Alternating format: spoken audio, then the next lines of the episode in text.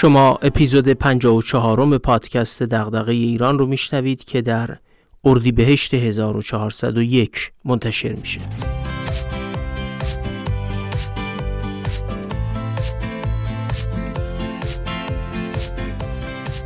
من محمد فاضلی هستم و تو این پادکست از کتابا و متونی میگم که میشه از اونها مباحثی درباره توسعه و بهبود مسائل جامعه ایران رو یاد گرفت یا حداقل به سوالاتی از جنس دغدغه ایران بیشتر و بهتر فکر کرد.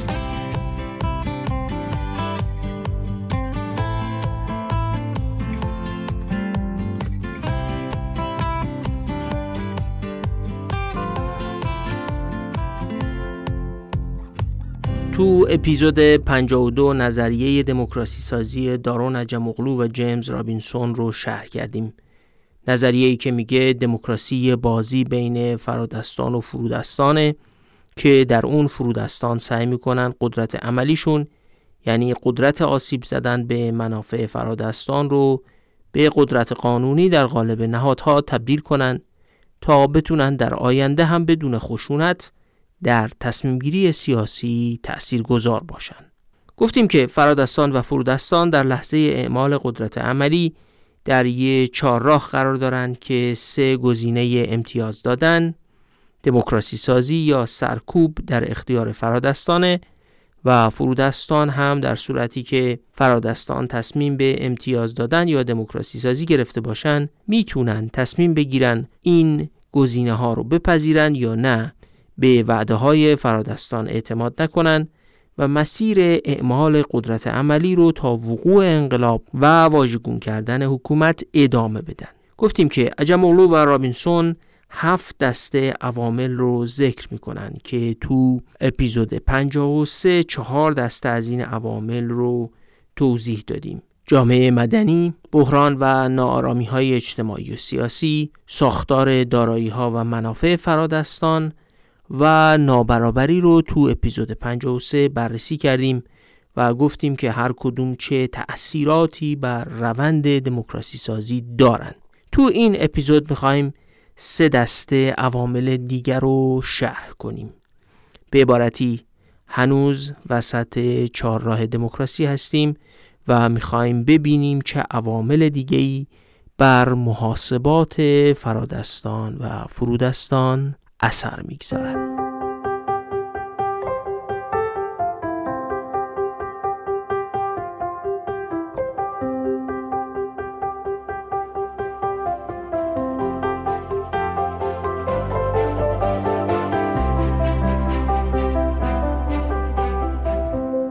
شنوتو یه پلتفرم ایرانیه که داره تلاش می‌کنه شنیدن فایل های صوتی رو راحت و همه گیر کنه. خیلی ها همین پادکست دغدغه ایران رو هم از شنوتو میشنون.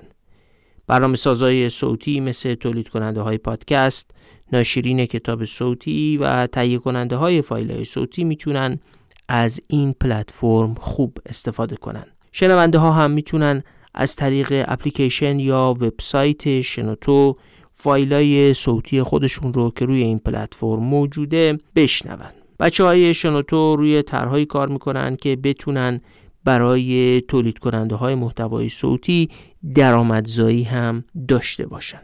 اگه دنبال درآمدزایی از تولید محتوا هستید ممکنه شنوتو به کارتون بیاد. الان بزرگترین آرشیو صوتی ایران به همت همه برنامه سازای صوتی در شنوتو تجمیع شده. و تقریبا 8000 برنامه ساز و چند میلیون دقیقه فایل صوتی روی پلتفرم شنوتو در دسترسن اگه علاقمند باشید احتمالا هر جور مطلب و محتوایی که بخواید روی شنوتو پیدا می‌کنید. اگه تولید کننده پادکست باشید و علاقه داشته باشید که پادکستتون در پلتفرم های مختلف در دسترس قرار بگیره از طریق یک کد RSS پادکستی رو که روی شنوتو تولید کنید می‌تونید روی بقیه اپهای پادگیر هم منتشر کنید. آمار شنوتو نشون میده که 280 اپ فایلای پادکست روی شنوتو رو بازنشر می‌کنن. حتی Castbox و Apple Podcast هم جزو اپ هایی هستن که این کار رو انجام میدن. ما برای بچه های شنوتو که هم باید با تحریم های خارجی بجنگن و هم با سختی های فضای کسب و کار و موانع توسعه محصولات اینترنتی در ایران دست و پنجه نرم کنن آرزوی موفقیت داریم. لینک دسترسی به سایت و اپلیکیشن شنوتو رو تو توضیحات Castbox و تلگرام گذاشتیم. سریع بهشون بزنید. احتمالش زیاده که به عنوان تولید کننده محتوا یا شنونده مشتریشون بشید.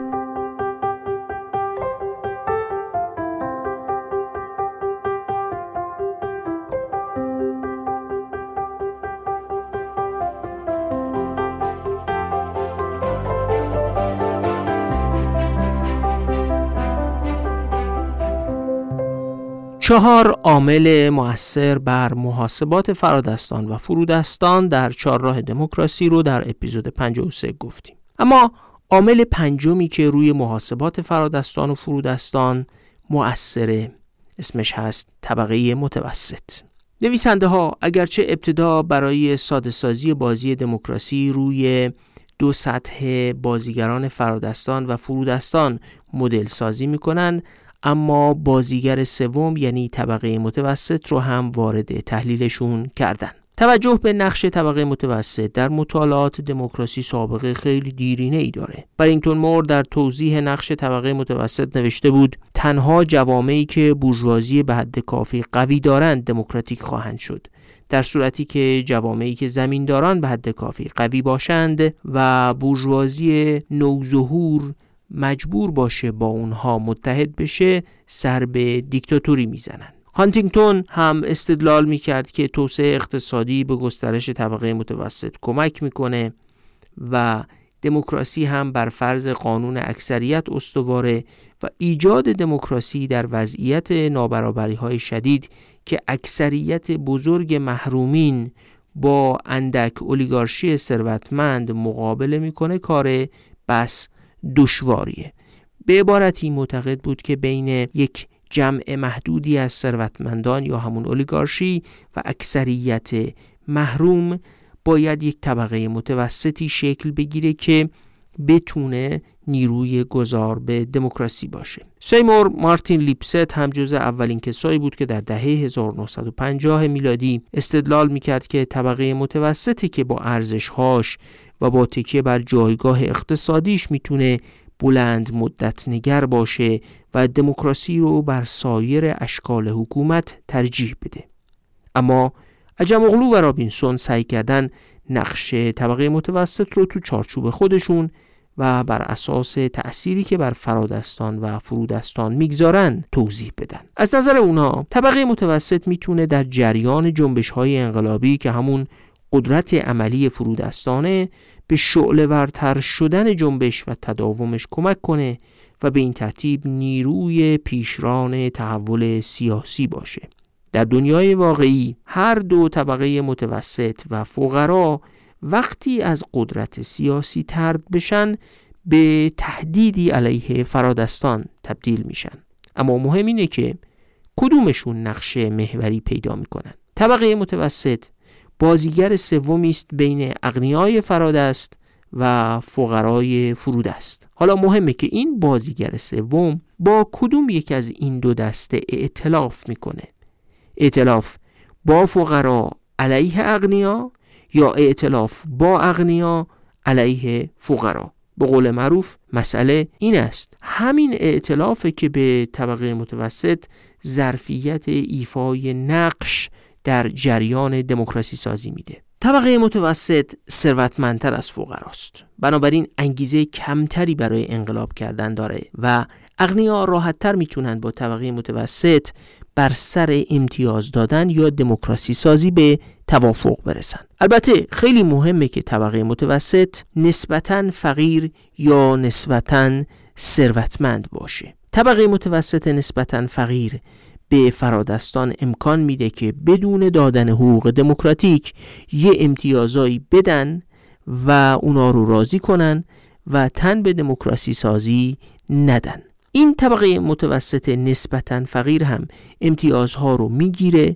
و از ائتلاف با فقرا علیه فرودستان میگذره. اما طبقه متوسطی که نسبتا ثروتمند باشه به راحتی در مقابل امتیازات فرادستان راضی نخواهد شد. بنابراین یه طبقه متوسط نسبتا ثروتمند که با فقرا علیه فرادستان اعتلاف کنه می‌تونه بازیگر مهمی در جریان دموکراسی سازی باشه. طبقه متوسط شرایط رفاهی بهتری هم داره و تحصیل کرده تر هم هست و به همین دلیل شرایط بهتری برای رهبری جنبش ها داره. قبلا وقتی درباره تحقق قدرت عملی حرف زدیم گفتیم که مشکل فرودستان برای استفاده از قدرت عملی معمای کنش جمعیه یعنی اینکه چگونه با هم هماهنگ بشن و توده ها بتونن هماهنگ با هم علیه فرادستان اقدام کنن. طبقه متوسط به همین دلیل که ثروتمندتره تحصیل کرده تره و دسترسی بیشتری به ارتباطات داره می‌تونه معمای کنش جمعی رو راحت تر حل کنه و رهبری بهتری بر فرودستان اعمال کنه. طبقه متوسط به دلیل همین توانایی هایی هم که داره برای مذاکره کردن و معامله کردن هم شرایط بهتری داره. به عبارتی در اون وسط چهارراه دموکراسی. وقتی که پای معامله کردن پیش میاد و بارها گفتیم که دموکراسی نوعی معامله بین فرادستان و فرودستانه اونجاست که طبقه متوسط امکان بیشتری برای این کار داره. البته این خطر هم هست که اگر فرادستان بتونن با طبقه متوسط به زیان فقرا و فرودستان معامله کنن دموکراسی سازی ممکنه مختل بشه. طبقه متوسط وضعیت اقتصادیش بهتر از فقراست و فرادستان می‌تونن اطمینان بیشتری داشته باشن که اگه دموکراسی سازی صورت بگیره انگیزه طبقه متوسط برای اعمال سیاست های بازتوزیعی مثل وضع مالیات های سنگین یا مصادره اموال خیلی کمتره. طبیعیه که فقرا وقتی قدرت دستشون بیفته خیلی بیشتر انگیزه دارن که با سیاست های باستوزیعی اون چرا که حقشون می‌دونن از فرادستان بگیرن. بنابراین یه طبقه متوسط نسبتا بزرگ و نسبتا ثروتمند به مسابه یه ضربگیر بین اغنیا و فقرا عمل می‌کنه و به فرادستان اطمینان میده که اگر هم دموکراسی مستقر بشه سیاست بازتوزیعی شدیدی اعمال نخواهد شد. به این ترتیب انگیزه فرادستان برای اعمال خشونت و سرکوب با وجود یک طبقه متوسط قوی کم میشه. طبقه متوسط بزرگ و نسبتا ثروتمند از طریق جذاب نشون دادن دموکراسی به جای سرکوب انگیزه ایجاد می‌کنه که فرادستان به تغییرات سیاسی اونقدر کافی تن بدن که فرودستان از خیر انقلاب کردن بگذرن. یه طبقه متوسط بزرگ و قوی به تحکیم و پایداری دموکراسی هم کمک می‌کنه. چون این طبقه مانع سیاست های باستوزیعی شدید میشه و بنابراین فرادستان بعد از دموکراسی سازی انگیزه زیادی برای کودتا یا هر نوع اقدام خشن علیه دموکراسی نخواهند داشت. این یعنی فرادستان و اقنیا از کاربرد زور منصرف میشن. طبقه متوسطی که همراه با اغنیا در قدرت قرار می‌گیره می‌تونه نقش میان روها رو در برابر سرکوب بازی کنه و به طرفداری از گذار به دموکراسی عمل کنه. به عبارتی طبقه متوسط به هر دو گروه فرادستان و فرودستان کمک می‌کنه تا هزینه کمتری رو در چهارراه دموکراسی بپردازن فرادستان هزینه کمتری می‌پردازن چون سیاست های باستوزیعی شدید اعمال نمیشه و اونا هزینه اقتصادی یا هزینه سیاسی و اخلاقی سرکوب رو پرداخت نمی‌کنن به فرودستان هم کمک می‌کنن که بدون قرار گرفتن در معرض سرکوب شدید به دموکراسی سازی دست پیدا کنن حالا بازم می‌تونیم رابطه بین عوامل مختلف رو بررسی و تحلیل کنیم. عامل ساختار و ترکیب سرمایه و دارایی فرادستان رو که در اپیزود 53 گفتیم یادتون هست. گفتیم هر قدر جامعه صنعتی تر باشه بخت دموکراسی سازی بیشتر میشه. مدرنیزاسیون، صنعتی شدن، پیچیده و سرمایه بر شدن ساختار اقتصادی که به افزایش سرمایه انسانی هم می انجامه یکی از سازوکارهای تقویت طبقه متوسط هم هست. بنابراین ترکیب تحول در ساختار اقتصادی به سمت صنعتی شدن و تشکیل طبقه متوسطی که از پس اون پدید میاد شرایط مناسبتری برای دموکراتیک شدن ایجاد می‌کنه. حالا فکر کنید صنعتی شدن سطحی از درآمد هم برای طبقه متوسط ایجاد کنه که نابرابری رو به اندازه پایین بیاره که تهدید برای فرادستان رو کاهش بده. در این صورت بخت دموکراسی سازی هم بیشتر میشه. قوی شدن طبقه متوسط از مسیر دیگه هم بر دموکراسی سازی موثره. تندروها می‌خوان از زور استفاده کنن تا عمر دیکتاتوری بیشتر بشه. اما میان روهای درون نظام اقتدارگرا و دیکتاتوری به دلیل هزینه هایی که سرکوب داره مایلن که یه فرود نرم روی زمین دموکراسی داشته باشن. اینجاست که دو دستگی بین نخبگان حاکم پیدا میشه. این دو دستگی وقتی به نفع میان روها تموم میشه و طرفداران سرکوب در درون نظام حاکم نمی‌تونن ایده خودشون رو عملی بکنن که طبقه متوسط در درون نخبگان قوی باشه. خب بگذارید تحلیل رو اینجوری تکمیل کنیم که هر اقدام و فرایندی که سبب بشه طبقه متوسط زوال پیدا کنه و تضعیف بشه به زیان دموکراسی سازی و به نفع بالا رفتن احتمال بروز خشونته فرقی نمی‌کنه که این اقدام سوء مدیریت و بحران اقتصادی باشه یا تحریم خارجی هر اقدامی که بنیان صنعتی جامعه رو تضعیف می‌کنه یا تحولاتی که در نظام جهانی اقتصاد و تحریم ها پدید میاد که موجودیت طبقه متوسط رو هدف می‌گیره بر ضد دموکراسی. زوال طبقه متوسط مساوی کاهش بخت دموکراسی سازیه و بالا رفتن احتمال فروپاشی دموکراسی و بازگشت به اقتدارگرایی رو همراه خودش داره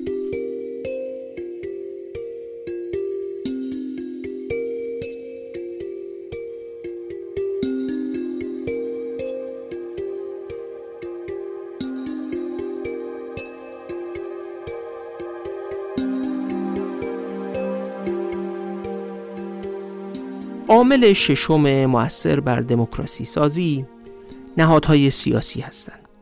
نهادهای سیاسی مثل قانون اساسی رو میشه طوری نوشت که قدرت اکثریت رو محدود کنه. ساختار حوزه های انتخاباتی رو میشه یه جوری طراحی کرد که قدرت رو برای فرادستان در سطحی حفظ کنه که انگیزه زیادی برای سرکوب نداشته باشند یادتون هست گفتیم که اگر فرادستان مطمئن باشند که در فردای دموکراسی سازی هیچ چیز براشون باقی نمیمونه و جان و مال و آبرو و همه چیزشون رو از دست میدن خب انگیزه زیادی پیدا می‌کنن برای اینکه تا آخرین لحظه وایسن و از قدرت سرکوب استفاده کنن و مانع از از دست رفتن قدرتشون بشن. پس میشه نهادها رو به گونه ای طراحی کرد که انگیزه سرکوب در فرادستان به حداقل برسه. نهادهایی که به شدت تهدید کننده باشند. هزینه های دموکراسی سازی رو افزایش میدن و انگیزه فرادستان برای اقدام علیه دموکراسی رو بیشتر می‌کنن.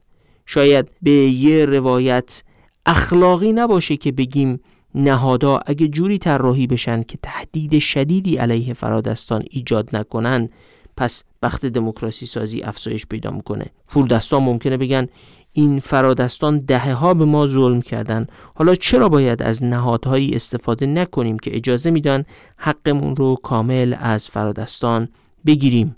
ما باید همشون رو به سزای اعمالشون برسونیم. اما واقعیت اینه که اگه فرادستان مطمئن بشن که در فردای دموکراسی سازی فرودستان به اتکای نهادهای حد اکثری قرار پوست از سر فرادستان بکنن خب ترجیح میدن سرکوب کنن. نمیشه به فرادستان گفت شما بیایید در فرایندی دموکراتیک از طریق صندوق رأی قدرت رو به ما فرودستان منتقل کنید تا ما فردای انتخابات بلایی سرتون بیاریم که اون سرش ناپیدا. دموکراسی اینجوری بخت زیادی برای استقرار نداره. حتی اگه برای فرودستان خیلی رضایت بخش نباشه اما چارچوب نظریه عجم و رابینسون میگه که حتی اگه برای فرودستان خیلی رضایت بخش نباشه ولی دموکراسی وقتی بخت پیدایش و بقا داره که فرادستان مطمئن باشن فرودستان به اتکای نهادهای دموکراتیک قصد ندارن و نمی‌تونن به اونها آسیب اساسی بزنن و الا تن به دموکراسی سازی نخواهند داد. اونا با همین استدلال معتقدن ثبات نظام های دموکراسی پارلمانی نسبت به نظام های ریاست جمهوری بیشتره. چون نظام های ریاستی یا ریاست جمهوری با توجه به انتخاب مستقیم رئیس جمهور توسط توده مردم و نمایندگی کردن منافع اکثریت احتمال بیشتری برای گرایشات پوپولیستی رادیکال دارند. ولی نظام های پارلمانی متکثرترن و قدرت رو در دسته رئیس جمهور متمرکز نمی‌کنن تا بتونه کارهای افراطی و پوپولیستی کنه. نظام های پارلمانی به فرادستان اجازه بیشتری برای لابیگری هم میدن و به این ترتیب می‌تونن از شکلگیری اقدامات رادیکال علیه خودشون جلوگیری کنن. خوبه که هسته مرکزی این استدلال رو جدی بگیریم. اون نوع دموکراسی سازی که منافع فرادستان رو به شدت تهدید کنه و بیم از دست رفتن جان و مال به شدت در اون دموکراسی سازی وجود داشته باشه بخت زیادی نداره.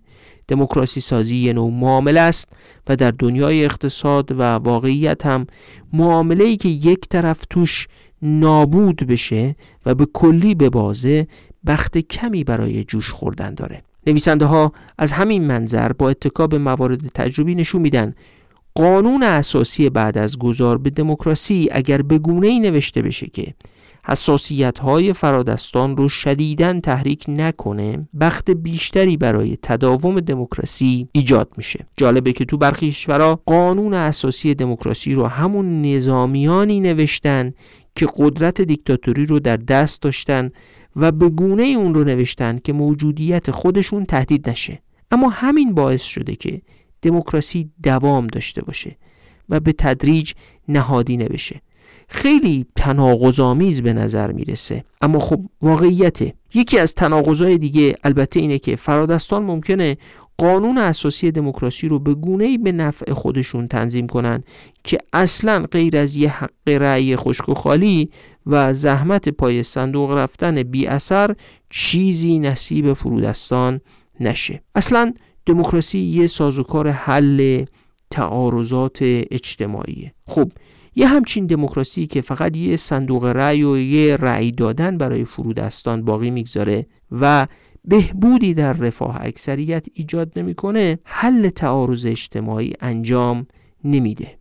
و چنین دموکراسی که سهم فقرا توش فقط رأی دادن و سهم فرادستان ثروت و قدرت باشه بختی برای بقا هم نداره و دوباره مسئله تمایل فقرا به اعمال قدرت عملی و استفاده فرادستان از سرکوب پیش میاد. دموکراسی باید مسئله حل کنه. اینجا یه نکته مهم معلوم میشه. نهادا که بارسترینشون قانون اساسی باید یه شرط مهم داشته باشن. توازن. این توازن چیه؟ این توازن ظریف اونه که شهروندان نه اونقدر قدرت داشته باشند که بتونن دست به اقدامات رادیکال بزنن و از این جهت فرادستان رو به استفاده از خشونت برای حفظ منافع حداکثریشون تحریک کنن. و فرادستان هم نباید اونقدر قدرت داشته باشند که از عدم انجام اقدامات رادیکال علیه منافعشون توسط توده ها مطمئن باشن و بتونن هر خواسته ای رو که دارن به توده ها تحمیل کنن. این یعنی فرادستان اونقدر قدرت دارن که قربانی توده ها نشن اما اونقدر هم قدرت ندارن که به درخواستای معتدل توده ها برای بهبود شرایط و تقسیم منافع تن ندن. و توده ها هم اونقدر قدرت دارن که خواسته های معتدل خودشون رو تحمیل کنن اما اونقدر قدرت ندارن که دست به کارهای رادیکال بزنن و فرادستان رو به این صرافت بیاندازن که خشونت رو در پیش بگیرن. بنابراین سازوکارهای تنظیم کننده قدرت فرادستان و فرودستان و رسیدن به چنین توازن شکننده‌ای در دموکراسی فوق‌العاده اهمیت داره. بریم سراغ عامل هفتم جهانی شدن. عجم اغلو و رابینسون سه وجه جهانی شدن رو از هم تفکیک می‌کنن. یک افزایش تجارت بین الملل که بهش میگن یکپارچگی بازار. دو افزایش یکپارچگی مالی و سه افزایش یکپارچگی سیاسی. این سه وجه سبب شده صاحبان سرمایه به راحتی بتونن سرمایهشون رو از یک کشور خارج کنن و همین امر مالیات ستانی رو دشوارتر کرده و اعمال سیاست های حداکثری پوپولیستی علیه فرادستان جذابیت گذشته رو نداره. اگه فرودستان بخوان به واسطه قدرت دموکراتیک خیلی به فرادستان سخت بگیرن سرمایهشون رو از کشور خارج می‌کنن و فرودستان هم که می‌دونن چنین امکانی وجود داره کمتر سراغ سیاست های باستوزیعی سخت گیرانه میرن. از طرف دیگه جهانی شدن باعث شده قیمت نیروی کار یعنی همون عاملی که توی کشورهای در حال توسعه و توسعه نیافته غیر دموکراتیک خیلی زیاده افزایش پیدا کنه. تحت شرایطی بالا رفتن دستمزد فقرا در این کشورها نابرابری رو کاهش میده.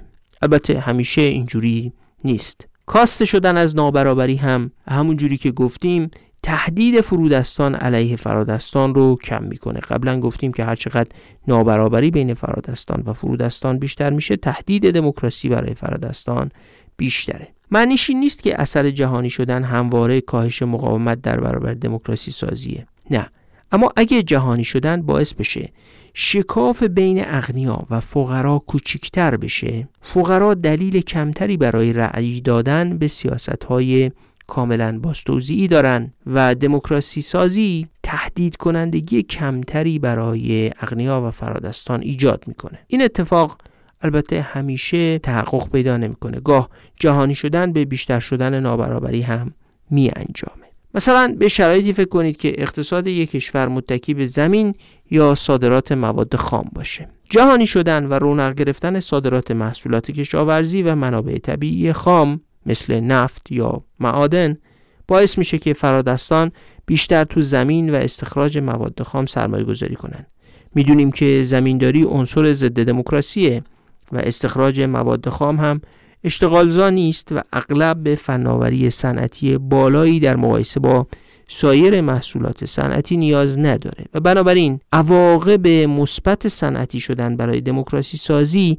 از طریق گسترش سرمایه گذاری در زمین یا سرمایه گذاری در صنایع استخراجی مثل نفت و گاز و پتروشیمی و معدن و اینها حاصل نمیشه. بنابراین جهانی شدن وقتی زمینداری یا صنایع استخراجی مواد خام رو تقویت بکنه به دموکراسی سازی کمکی نخواهد کرد. به این ترتیب میشه گفت جهانی شدن وقتی اثر مثبت روی دموکراسی سازی باقی می‌گذاره که توسعه مبتنی بر فناوری و مهارت نیروی کار و در نتیجه افزایش در سرمایه انسانی رو به همراه داشته باشه. قبلا گفتیم که سرمایه انسانی آسیب پذیرترین بخش سرمایه برای فرادستانه و هرقدر جهانی شدن به افزایش سرمایه انسانی کمک کنه در اصل فرادستان رو در معرض زیان بیشتر ناشی از اعمال خشونت در جامعه قرار میده و بنابراین شانس دموکراسی سازی رو بالاتر می‌بره. جهانی شدن دستمزد کارگران ماهر رو هم افزایش میده و اونا رو به سطح طبقه متوسط نزدیک می‌کنه. نشون دادیم که از نگاه عجم و رابینسون رشد طبقه متوسط به نفع دموکراسی سازیه. اونا میگن می‌تونیم کارگران ماهر رو متناظر با طبقه متوسط تصور کنیم و وجود طبقه متوسط ثروتمندتر از بخت باستوزی در دموکراسی کم می‌کنه و احتمال بیشتری میره که دموکراسی مستحکم بشه. بنابراین اون جهانی شدنی که طبقه کارگر رو به طبقه متوسط نزدیک بکنه بخت دموکراسی سازی رو افزایش میده. همونجوری که گشایش تجارت بین الملل بر کاهش نابرابری می‌تونه مؤثر باشه و دموکراسی رو به گزینه جذابتری برای فرادستان تبدیل کنه و از انگیزشون برای سرکوب کم کنه یک پارچگی مالی هم یه همچین تأثیری داره. با یک پارچگی مالی قیمت های عوامل تولید به سمت قیمت های جهانی حرکت می‌کنه. با یک پارچگی مالی کودتا دوباره پرهزینه تر میشه و مهمتر از همه یک پارچگی مالی رای دهنده میانه یا یک میانگین رای دهنده ها رو در دموکراسی تشویق می‌کنه تا به اون سیاست هایی رای بده که مالیات پایینتری وضع می‌کنه تا به این ترتیب سرمایه بیشتری از سطح جهانی جذب بشه و با افزایش سرمایه گذاری و تقاضا برای شغل سطح دستمزدها بالاتر بره. رای دهنده میانی می‌دونه که اگه به سیاست های بازتوزیعی شدید علیه اغنیا رأی بده اونا با سرمایه هاشون از کشور میرن سرمایه گذار خارجی هم وارد نمیشه و با کاهش سرمایه گذاری رشد و توسعه فناوری رشد دستمزدا و رشد شرایط زندگی هم مختل میشه. فرادستان هم هر قدر بیشتر مطمئن بشن که فرودستان و رایدنده ها به طور کلی میل کمتری به اعمال سیاست های باستوزی شدید دارن. انگیزشون برای سرکوب و توطعه برای کودتا و بازگشت اقتدارگرایی کمتر میشه و در نتیجه تداوم دموکراسی راحتتر خواهد شد. این بخش از تحلیل عجم مغلو و رابینسون کاملا به این بستگی داره که اثرات جهانی شدن رو چی بدونیم.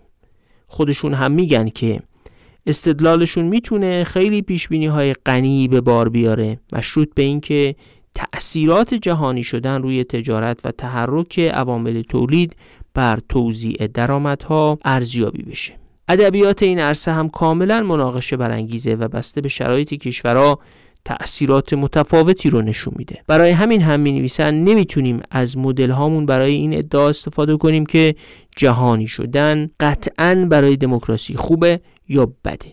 بلکه باید نوع تأثیر جهانی شدن بر هر کشور رو با توجه به شرایط همون کشور بررسی کرد. تو این بخش هم باز عامل جهانی شدن رو می‌تونیم در ارتباط با بقیه عوامل تحلیل کنیم. اگه جهانی شدن باعث بشه بنیان صنعتی کشوری تقویت بشه. سهم دستمزدها در تولید ناخالص داخلی بالا بره و نابرابری کاهش پیدا کنه. طبقه متوسط تقویت بشه و ترکیب صنعتی شدن و طبقه متوسط به تقویت جامعه مدنی کمک کنه. اون وقت که هم فقرا انگیزه کمتری برای انقلاب پیدا می‌کنن و هم فرادستان انگیزه کمتری برای سرکوب.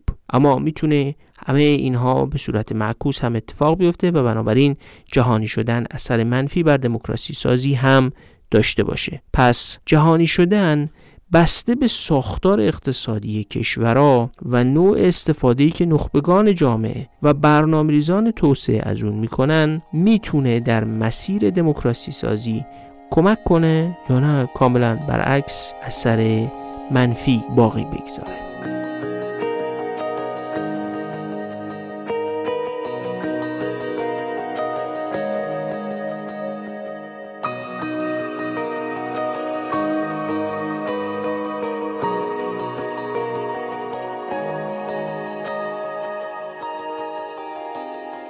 خب تا به اینجا اثر هفت عامل بر محاسبات فرادستان و فرودستان در چهارراه دموکراسی رو بررسی کردیم. تا حالا گفتیم که دموکراسی از نظر این دو نویسنده چیه؟ فرایند دموکراسی سازی که در برگیرنده توازن تهدید و معامله و محاسبات چیه؟ فرادستان و فرودستان چه گزینه های پیش روشون دارن؟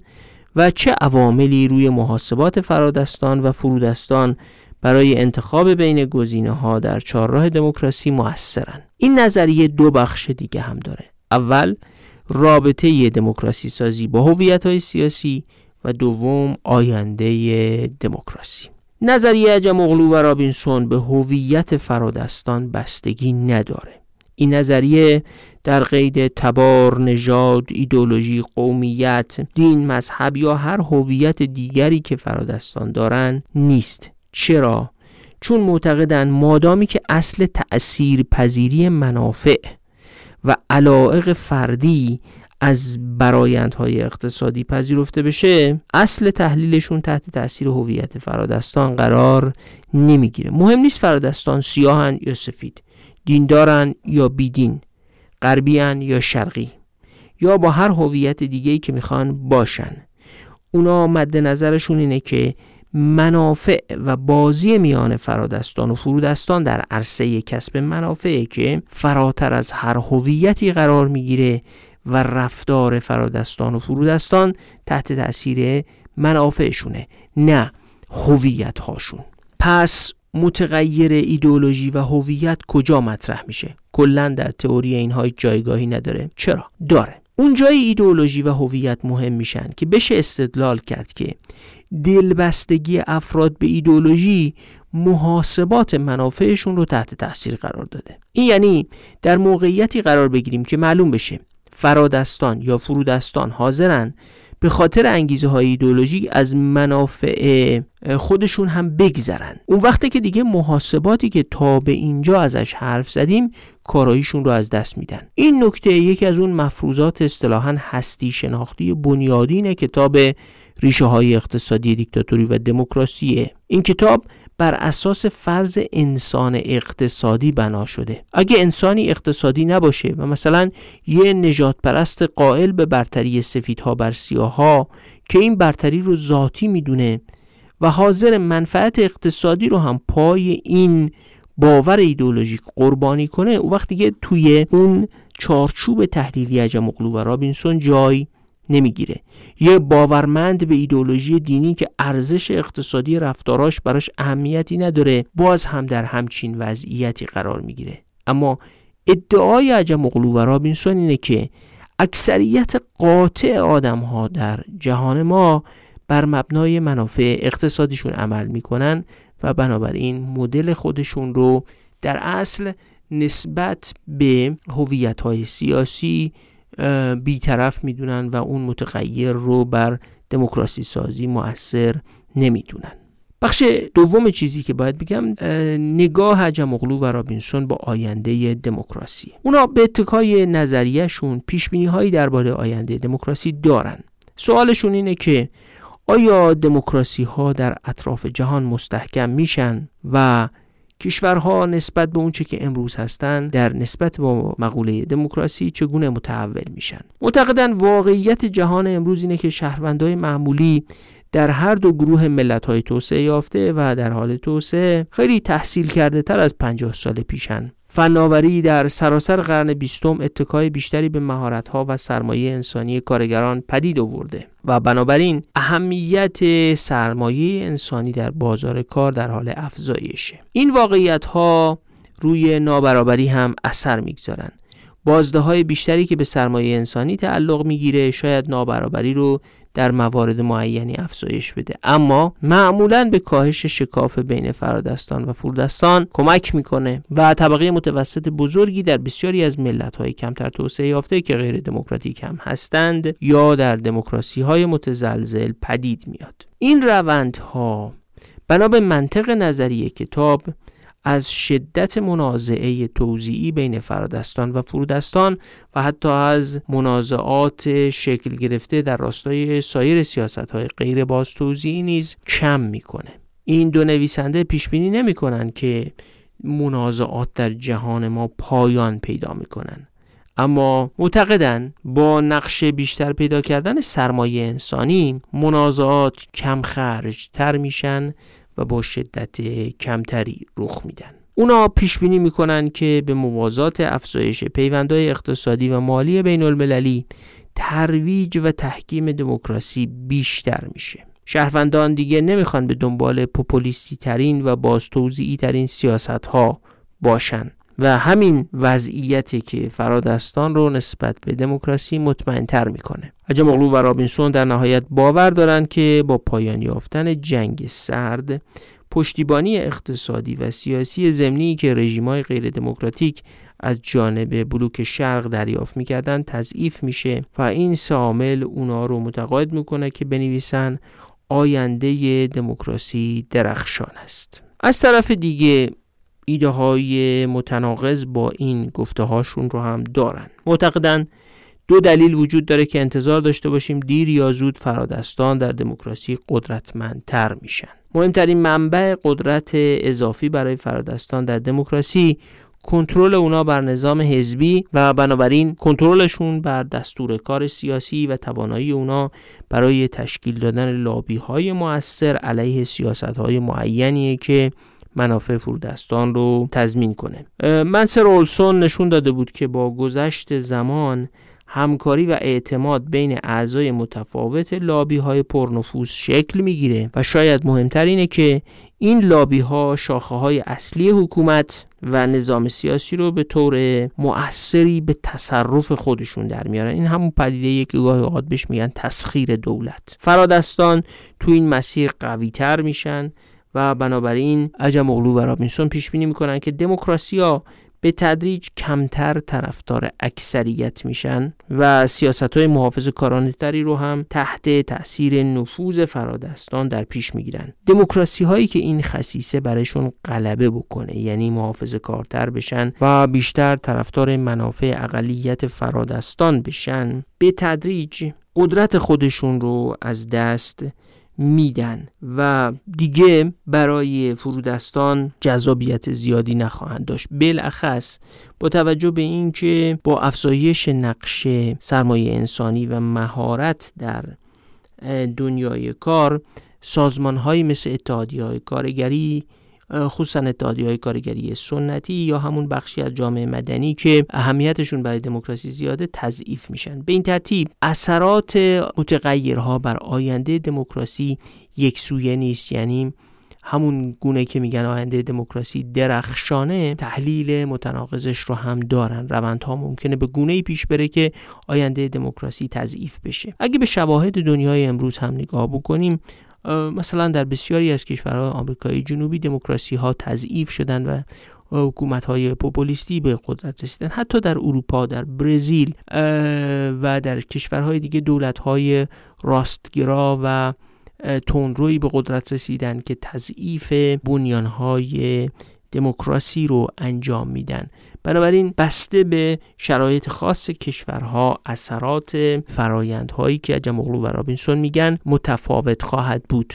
کنار هم قرار دادن این دو روند یعنی روند اول افزایش نقش سرمایه انسانی و سرمایه فیزیکی و پیچیدگی در جوامع که بر دموکراسی تاثیر مثبت داره و روند دوم که منجر به متسلب شدن سازمان های دموکراتیک و, و حضور محافظ کارانه تر فرادستان در دموکراسی میشه این ظرفیت رو ایجاد می‌کنه که گفته بشه دموکراسی های آینده کمتر باز توضیعی هستند یعنی کمتر اموال ثروتمندان رو به نفع فقرا و فرودستان باز توضیح می‌کنن. خصوصا اگه اشکال جدید نمایندگی. حالا چه نمایندگی در عرصه سیاسی و چه نمایندگی در محل کار تضعیف بشه این محافظ کارتر شدن دموکراسی ها بیشتر خواهد شد.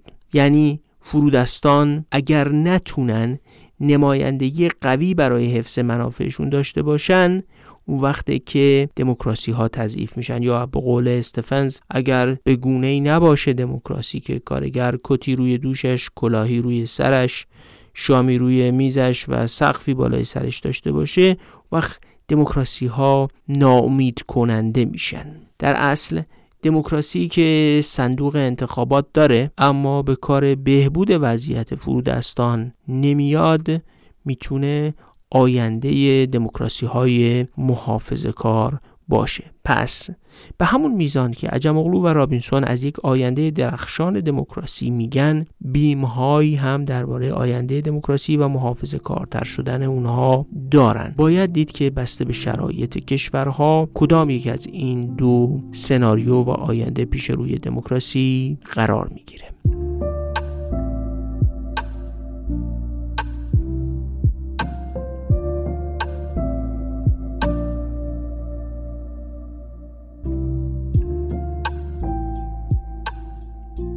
خب حالا بریم ببینیم که در طول سه اپیزود چی گفتیم. خیلی خلاصه.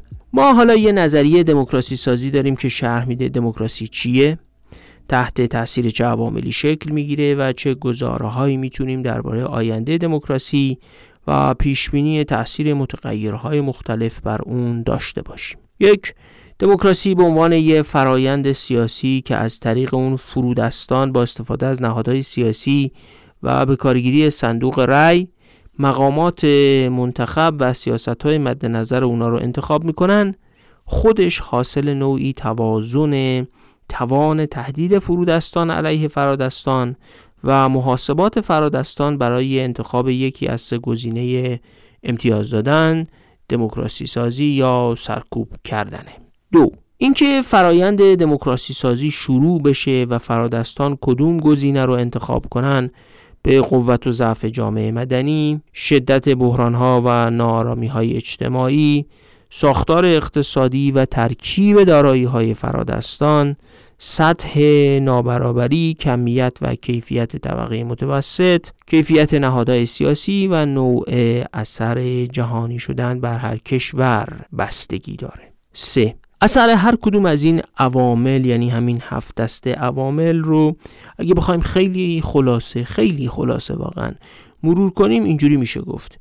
جامعه مدنی قوی به پیدایش و تحکیم دموکراسی کمک می‌کنه. هر بحران اقتصادی و اجتماعی که منجر به ناآرامی بشه حل معمای کنش جمعی برای شکلگیری قدرت عملی فرودستان رو در اصل کمک می‌کنه. اما بحران و ناآرامی مستمسک فرادستان ضد دموکراسی هم هست که به بهانه بحران فرصت پیدا کنند و حتی دموکراسی های نیم بند رو هم براندازی کنند البته ناآرامی و بحران می‌تونه سرکوب هم بشه و بنابراین ناآرامی و بحران الزامن به دموکراسی سازی نمی انجامه. خاورمیانه بارسترین نمونه همچین بحران است که دموکراسی سازی هم نشده بلکه سرکوب های شدید صورت گرفته.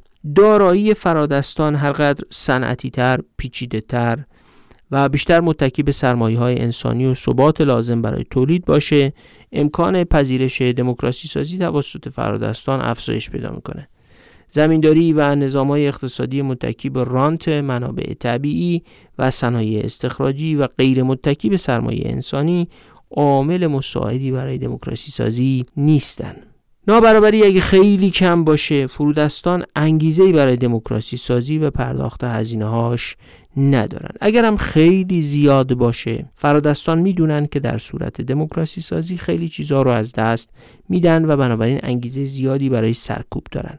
نابرابری در یک سطح متوسط عامل کمک کننده برای دموکراسی سازی. طبقه متوسط نیروی قابل توجهی با تأثیر مثبت بر دموکراسی سازیه. طبقه متوسط قوی توان رهبری فرودستان برای حرکت به سمت دموکراسی سازی رو داره. به راحتی تسلیم امتیازات فرادستان نمیشه. میل شدیدی به سیاست های باستوزیعی نداره و بنابراین ترس فرادستان رو کاهش میده و به طور کلی یه طبقه متوسط که از نظر کمیت و کیفیت قوی باشه عامل مهمی در مسیر دموکراسی سازی تلقی میشه. اون نهادهای سیاسی که مانع اقدامات رادیکال فرودستان علیه فرادستان بشن و اونقدر ترس در فرادستان ایجاد نکنن که اونا رو به واکنش خشونت آمیز وادار کنن می‌تونن نقش مهمی در دموکراسی سازی داشته باشن. اما نکته مهم شکلی توازن اجتماعی حاوی این نهادهاست اگه نهادها اونقدر قدرت به فرودستان ندن که ارادهشون رو تحمیل کنن دموکراسی قادر به حل تعارضات نمیشه. بنابراین نهادها باید وضعیتی داشته باشند که فرادستان احساس تهدید نکنند اما در عین حال ابزار مهمی هم و ابزار مؤثری هم در دست فرودستان برای اعمال ارادهشون باشن. این همون چیزیه که بهش گفتیم یک توازن شکننده. جهانی شدن هم بسته به تأثیراتی که بر کشورها باقی می‌گذاره می‌تونه دموکراسی سازی رو مثبت یا منفی تحت تاثیر قرار بده. در اصل جهانی شدن رو باید از مسیر اثری که بر شش عامل دیگه باقی می‌گذاره ملاحظه کرد. باید دید جهانی شدن سبب تقویت جامعه مدنی میشه. ترکیب و ساختار دارایی های فرادستان رو به نفع صنعتی شدن و تقویت سرمایه انسانی تغییر میده. آیا سهم سرمایه انسانی رو در تولید بیشتر می‌کنه؟ و از این طریق به کاهش نابرابری و کاهش ظرفیت خشونت در جامعه کمک می‌کنه. آیا به شکلی طبقه متوسط قوی می انجامه یا سبب میشه نیروهای اجتماعی به توازن سازندهی در مسیر ساخت نهادها برسن؟ جهانی شدن به این معنا خیلی تأثیر مشروطی داره. مشروط به تأثیری که بر سایر متغیرها باقی می‌گذاره می‌تونه اثر تعیین کننده بر دموکراسی سازی داشته باشه. خب از این هفت عامل که بگذریم آینده دموکراسی در هر کشوری و جهان هم تحت تاثیر فرآیندهای متأثر از همین عوامل قابل تحلیله. این نظریه اجازه میده تا اثر هر سیاستی حالا سیاست داخلی یا خارجی بر دموکراسی سازی رو به جهاتی بررسی کنیم. میشه در خصوص هر سیاست یا واقعه یا فرایندی در داخل یا عرصه بین المللی این سوال رو پرسید که چگونه اون واقعه بر این هفت عامل اثر می‌ذاره تا نهایتا بر دموکراسی سازی موثر بشه. فرض کنید این روزها که جنگ روسیه و اوکراین یا تجاوز روسیه به اوکراین در میانه می‌تونیم بپرسیم که این جنگ چه تأثیری بر آینده دموکراسی باقی می‌گذاره. اینجاست که باید این گونه پرسید.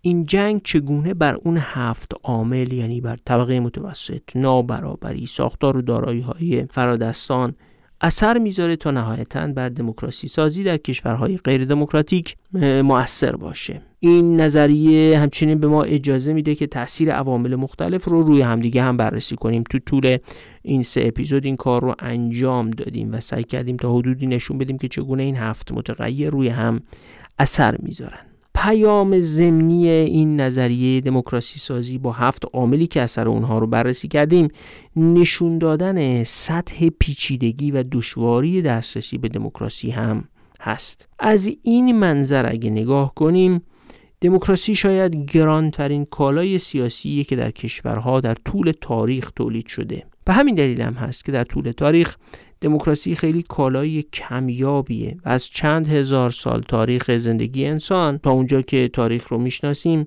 فقط توی دو سه قرن گذشته است که زمزمه ای از دموکراسی به کوش رسیده و علا رقم اینکه بیش از 100 کشور دنیا در رده دموکراسی های انتخاباتی طبقه بندی میشن اما فقط کمتر از 20 کشور هستند که در رده دموکراسی های تحکیم شده با تحقق شروط زیادی از یک دموکراسی موثر طبقه بندی شدن. دشواری پیدایش همین شرایطی که من رو متقاعد می‌کنه بگم دموکراسی واقعی احتمالا گرانترین و لوکسترین کالایی که در عرصه سیاست تولید میشه.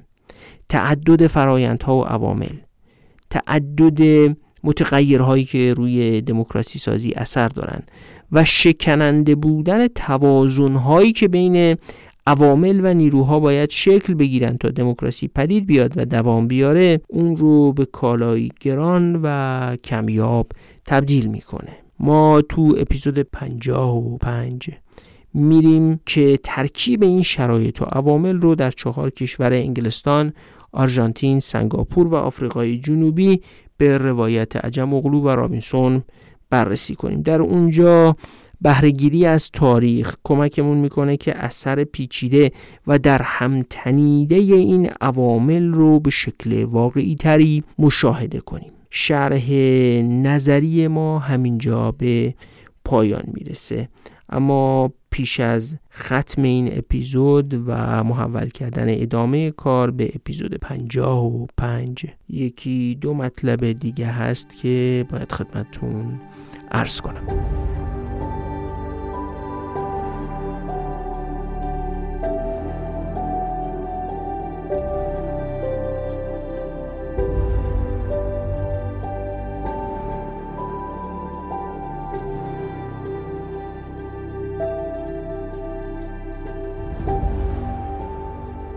مطلب اول اینکه لینک دسترسی به خرید اینترنتی کتاب ریشه های اقتصادی دیکتاتوری و دموکراسی رو در توضیحات کست باکس و تلگرام قرار دادیم.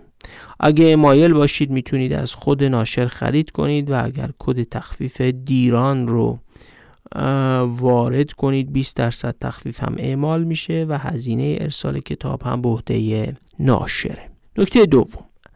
اسامی برندگان قرعه کشی دور دهم هدیه کتاب پادکست دغدغه ایران رو مشخص کردیم. گفته بودم که هزینه این کتاب ها رو یکی از مخاطبان پادکست به یاد پدرشون تأمین کردن. پنج جلد کتاب راه های ابریشم تاریخ جهان از دیدگاهی نو نوشته پیتر فرانکوپن با ترجمه حسن افشار که نشر مرکز اون رو در سال 1399 منتشر کرده. دریافت کنندگان هدیه کتاب ما در این دور این افراد هستند آقای مولایی که اسم کوچیکشون رو ننوشته بودن از شهر هشت رود در آذربایجان شرقی. آقای فریدون باختر از رامشیر خوزستان. آقای مهدی کلهوریپور از ساوج بلاغ در کرج. آقای امیر حسین نبی از نارمک تهران و خانم کتایون خزایی از شهر مشهد. کتاب ها رو براشون پست می‌کنیم و اگر دریافت کردن ممنون میشیم که به ما ایمیل بزنن و اطلاع بدن. خب دو نکته ما به پایان رسید. ابراز تشکر از همه حمایت هاتون وظیفه ماست که تو هر اپیزود فراموش نمی کنیم. بسیار سپاسگزاریم که ما رو به دیگران معرفی می کنید هر تعداد شنونده که داریم حتما بخش مهمیش نتیجه معرفی های شماست. از مخاطبینی هم که به هر مقدار حمایت مالی می‌کنن تشکر می‌کنیم. صفحمون در سایت هامی باش و شماره کارت و حسابی ذکر شده در توضیحات صفحه تلگرام. برای حمایت مالی از این پادکست در اختیار شما هست. اونایی هم که بخوان حامی مالی این پادکست بشن به صورت شرکت سازمان یا حتی افراد حقیقی می‌تونن به همون ایمیل بزنن و شرایطش رو براشون ارسال کنیم. کارمون رو نقد کنید و برای بهتر شدنمون نظر بدید. همه نظرات رو می‌خونیم و تا حد امکان سعی می‌کنیم به اونها عمل کنیم. فعلا تا اپیزود پنجاه و پنج. خداحافظ.